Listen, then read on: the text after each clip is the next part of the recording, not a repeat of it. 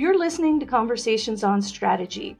The views and opinions expressed in this podcast are those of the authors and are not necessarily those of the Department of the Army, the U.S. Army War College, or any other agency of the U.S. government. Joining me today is Dr. Roger Cliff, a senior intelligence officer and former research professor of Indo Pacific Affairs in the Strategic Studies Institute at the U.S. Army War College. He's the author of China's Future Military Capabilities. It's great to talk with you again, Roger. Thank you for making time to speak with me.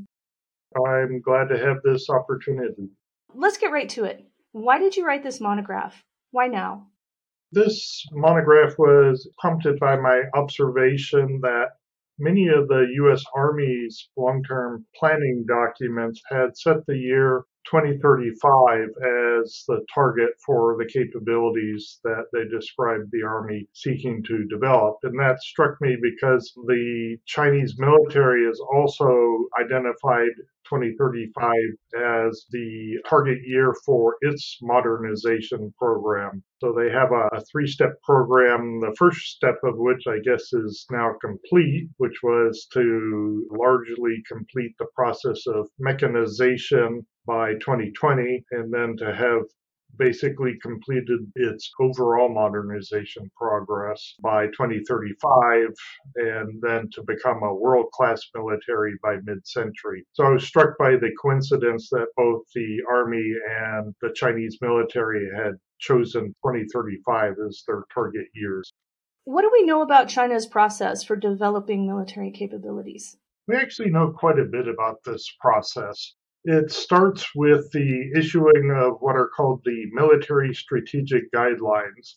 These are a set of principles that the Chinese top leadership issues that describe the types of military conflicts the Chinese military needs to prepare for, who the most likely adversaries are, and what the nature of future military conflict is likely to be.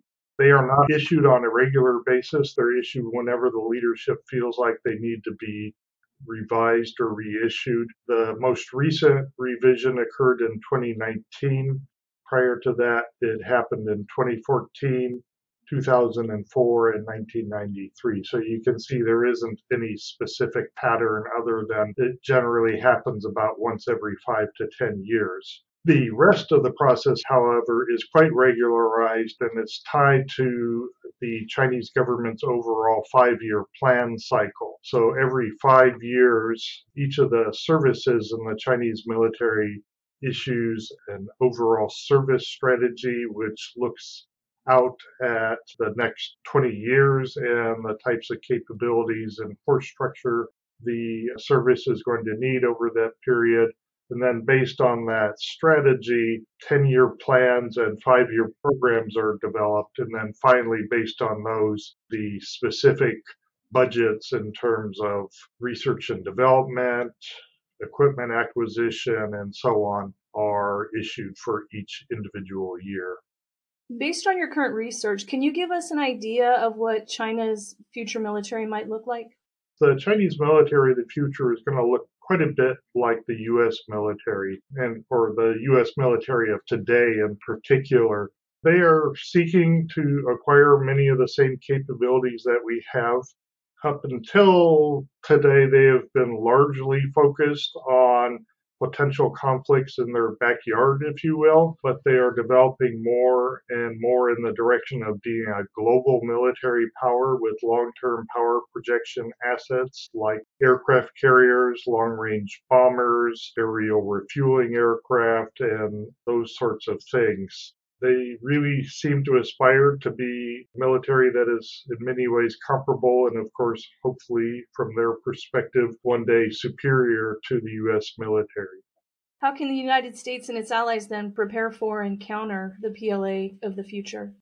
The most important thing to do is recognize what the PLA long term goals are. And by PLA, I mean the People's Liberation Army, which is what the Chinese military calls itself. I think there's a lot of focus from the U.S. perspective on the current capabilities of the Chinese military or those capabilities likely to emerge in the next few years. The problem with that approach is for the U.S. to develop capabilities takes much more than just a few years, and the same is true in the Chinese military. So we need to look at where they're going over the longer term and not be developing a military to counter the Chinese military of today, because when we get to 2035, they will be quite a bit different than they are today. So that's maybe the most basic principle. But as I said, the US needs to start thinking about a world in which the Chinese military isn't going to be just a regional power, but a global power. And the US military is likely to encounter the Chinese military increasingly around the world.